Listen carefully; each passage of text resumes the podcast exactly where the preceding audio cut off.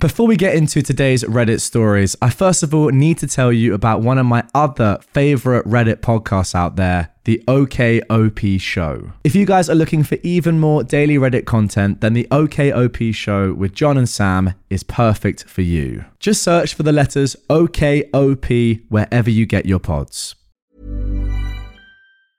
When you're ready to pop the question, the last thing you want to do is second guess the ring. At BlueNile.com, you can design a one-of-a-kind ring with the ease and convenience of shopping online. Choose your diamond and setting. When you find the one, you'll get it delivered right to your door. Go to BlueNile.com and use promo code LISTEN to get $50 off your purchase of $500 or more. That's code LISTEN at BlueNile.com for $50 off your purchase. BlueNile.com, code LISTEN. Welcome to r/Petty Revenge, where this man with dwarfism comes up with the best solution to deal with an entitled Karen in public. Don't use me to parent your kids. I have dwarfism, and this often leads to weird interactions in public, especially with kids. Sometimes a kid comes up to me to ask why I'm so short, and I have a pre-prepared response for that. But most of the time, they just loudly ask their parents why I'm so short. Usually, the parents will awkwardly drag their kids away, telling them not to comment on people in public, which is sad but understandable. I like the parents who just say something about how some people are born like this, and even though we look a bit different, we're still regular people just like everyone else. Sometimes I hear a gem like, I bet he shrank in the wash. What I can't stand is when people try to use me to parent their kids. I'm sure you can think of ways to convince your kids to finish their plate of dinner that don't involve pointing at a dwarf in public and saying, that's what happens when you leave food on your plate. Or, he didn't listen to his mummy when she told him to eat all his vegetables. It's rude, it's humiliating, and it teaches your kid that differences are a bad thing and that people are at fault for their differences or disabilities. It just angers me.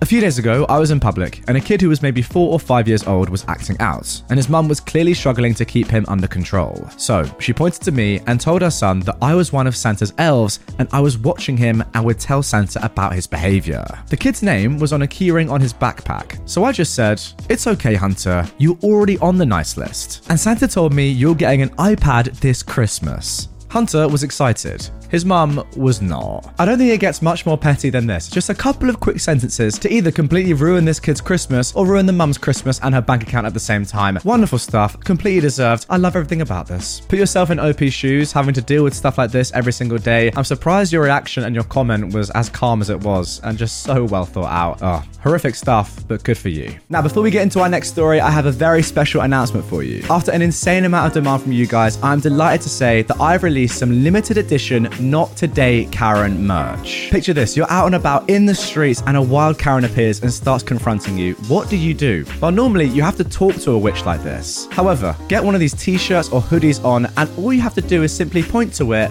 laugh, and walk away. How easy is that? The link is down in the description if you like what you see. Go ahead, check the stuff out. I think they'd make a great Christmas present or even just a little gift for yourself. As always, it's official stuff from the very best supplier, so the quality is unmatched and it's one of the best ways to support me and the channel. With that being said, let's carry on. How I got revenge on my ex-boyfriend and ex-best friend. This happened a couple of years ago. I am a 28-year-old woman and I was dating Max, a 29-year-old man, for 5 years. We were full on together. We lived together, shared finances, had 2 dogs, etc. Now, my best friend Amy, 28 as well, lived 10 minutes away, so we were always with each other. We were pretty much the 3 Musketeers. One day, I'm scrolling on Instagram and I see my boyfriend in the background of a picture posted to our local bars page. He was supposed to be at work, and I'd never been given a reason not to trust him, so I figured it was an older picture, as we go there a couple of times a month. But when he got home, he was wearing the same blue button-up and jeans. I had a horrible feeling in my stomach, but I didn't say anything. That night, I went through his phone. Yeah, I know, but I don't care. We've always shared passwords and have never had an issue with using each other's phones. When I checked his messages, I saw a chain with someone named Jack. We didn't know a Jack, so I read through them and my heart just frickin' breaks. I've known my best friend since we were in diapers. I know how she texts, but I checked the number just to be sure, and yep. They were talking behind my back. Not just talking though, there were pictures and mentions of sexual acts that had happened. I spent the night crying and sending myself all of the screenshots and everything I could find. By morning, I realized that I can't just confront them. I need to prepare. So I set out to put money aside. I tell him our fridge is broken, so I'm using some of our savings to fix it. We need a plumber for this or a handyman for that. All lies, but I needed a reason to pull money out of the account we both had access to. It took me 2 months, but I was able to pull enough out to put a deposit and pay a couple months in advance advance on a new apartment that I found that was closer to work and pet friendly. I was able to slowly move stuff there while he was at work. I told him I was doing some spring cleaning to clear out the clutter. In the meantime, I screwed with their heads. I'd mentioned things about each other that would cause drama, like telling Max that Amy talked about a cute guy from work, or telling Amy that Max mentioned marriage and kids with me. She's infertile due to a childhood illness. The day before I was leaving, I set my plan into motion. I knew where my best friend went for lunch most days of the week, so I watched and waited. When she arrived, I went in and pretended I didn't want to throttle her for breaking my trust and my heart. We sat down and chatted, and I slyly mentioned sex with Max. In their messages, she told him that she didn't want him to sleep with me. Apparently, she'd become quite possessive of my boyfriend. I made comments about how sore I was because we did it rough just like I like it. How good he was at oral, you name it, I mentioned it. Her face got redder and redder, and it was amazing to watch. I'd seen her react that way before, but I never realized why. She'd always insist on watching late night movies with us, or ask to sleep on our couch instead of going home, and be mad when I had to say no, I want to have privacy with my boyfriend. I just thought she was lonely or a little clingy, but I never would have imagined she didn't want to leave because she wanted to make sure we weren't having sex. Later that day, I go home and once again pretend that everything is normal, but I sit down on the couch with him and snuggle up to him while he watches TV. After about 20 minutes, I straddle him and ask him how his day was and blah, blah, blah. Then I bring up that I ran into Amy at lunch, and you'll never guess who she was with. I told him how Amy was with Dave, her real-life co-worker that has hung out with us multiple times, and how it's so cute that they're dating now. When I say he froze, I don't even think he breathed. He just sort of muttered, I didn't know she was seeing someone. So I tell him all about how I caught them kissing, and after Dave left to go back to work, Amy told me all about their amazing sex life. And of course, I had to add in there that Dave was the first guy to give her a real O, and how she's always had to fake it with guys before. Oh my gosh, this is incredible. I've never seen him look so dejected before. That night, I asked that we do a phone-free night, which we do often so that we could be in our own bubble. I could tell that he was a little hesitant, but he turned his phone off and put it in the basket we use for it. We watched a movie and cuddled on the couch, and he stayed as stiff as a board for the majority of it before he relaxed enough to fall asleep on the couch. Once he was out, I grabbed his work phone and sent out a contact list-wide email about how I may be in a bad mood for the next couple of weeks because my mistress gave me the clap. Then I changed the passcode on it and turned it off. I knew that he wouldn't turn it on until he got to his work site that was 40 minutes away. As soon as he was out the door, I immediately packed my bags, important papers, and the dogs, and left. I also unscrewed most light bulbs, took the batteries out of the remote, took the router plug in so he wouldn't have Wi-Fi, and cracked the AC up to 80. When I got to my new place, I sent Amy a text asking how my tastes, and then I blocked them both. Then I posted screenshots to my Facebook and let everyone know what horrible people they were. Wow. Again, another amazing story. The good news is with this one, there is more coming straight away, but just can I say this quickly? If you want to sum up this subreddit in just one sentence, I also unscrewed most light bulbs, took the batteries out of the remote, took the router plug in so we wouldn't have Wi-Fi, and cranked the AC up to 80. If that doesn't scream petty, I don't know what does. Sensational. I love that you didn't just confront them straight away like a normal person would do, but you've gone through all this length to just make their lives a misery. And now there's even more. Here's the up. Even when we're on a budget, we still deserve nice things. Quince is a place to scoop up stunning high-end goods for 50 to 80% less than similar brands. They have buttery soft cashmere sweaters starting at $50, luxurious Italian leather bags, and so much more. Plus, Quince only works with factories that use safe, ethical, and responsible manufacturing. Get the high-end goods you'll love without the high price tag with Quince. Go to quince.com/style for free shipping and 365-day returns. The next day, his mum called me to talk things over with me. She is an amazing woman who raised him on her own whilst creating a very profitable company. He was initially set to get the company when she unfortunately passed away, but she changed her will so that he only gets the minimum dollar amount and her brother will get the company. I know that hurt him in a way I couldn't imagine because he always talked about running it and taking over for her to make her proud.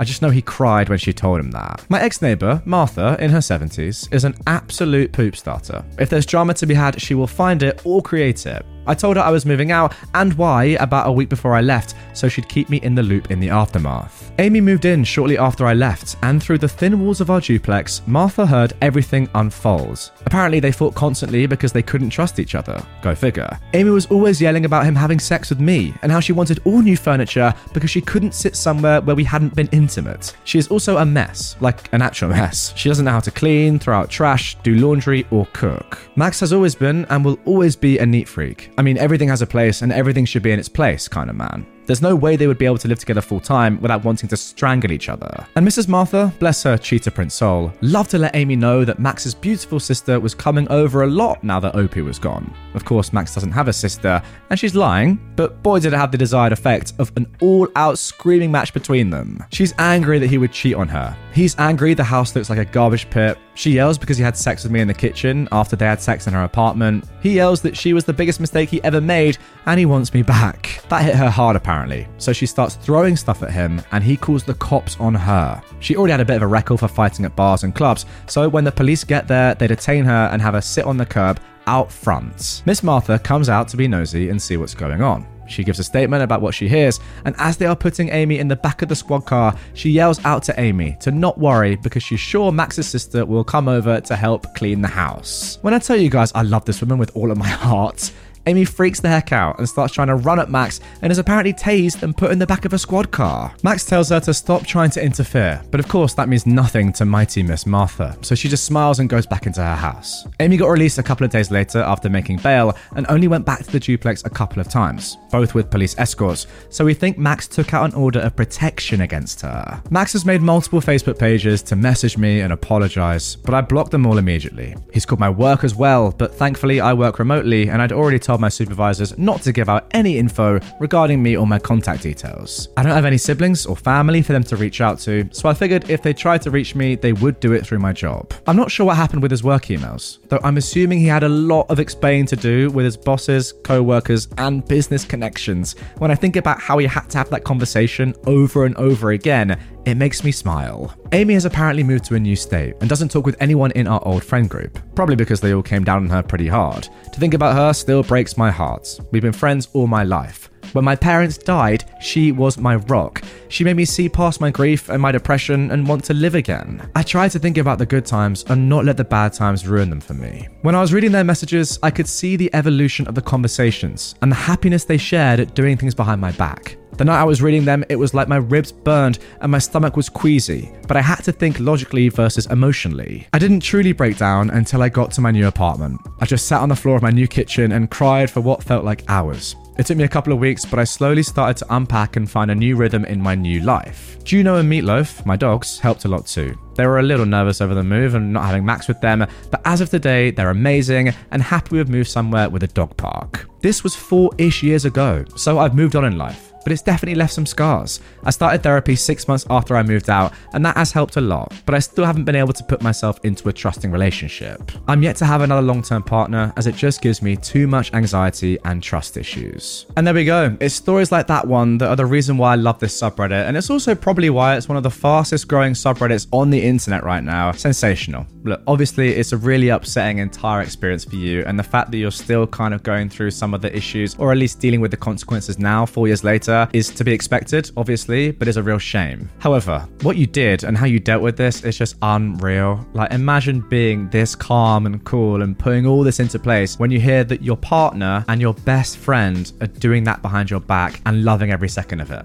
That would just screw you up. Overall, that was just a glorious read. Oh, honestly, Petty Revenge. You think it's not going to be that deep, and then you read stories like this. Fantastic stuff. If you want more petty stories like this, but maybe equally as deep realistically, check them out in the description down below, the pinned comment and on screen right now. If you're new to the channel and you haven't already done so, please consider hitting the subscribe button, because then you'll be notified, if you press the bell as well, when I post every single day. With that being said, wow, what a story. I'll see you all tomorrow. Planning for your next trip? Elevate your travel style with Quince. Quince has all the jet-setting essentials you'll want for your next getaway, like European linen, premium luggage options, buttery soft Italian leather bags, and so much more. And is all priced at 50 to 80% less than similar brands. Plus, Quince only works with factories that use safe and ethical manufacturing practices. Pack your bags with high-quality essentials you'll be wearing for vacations to come with Quince. Go to quince.com/pack for free shipping and 365-day returns.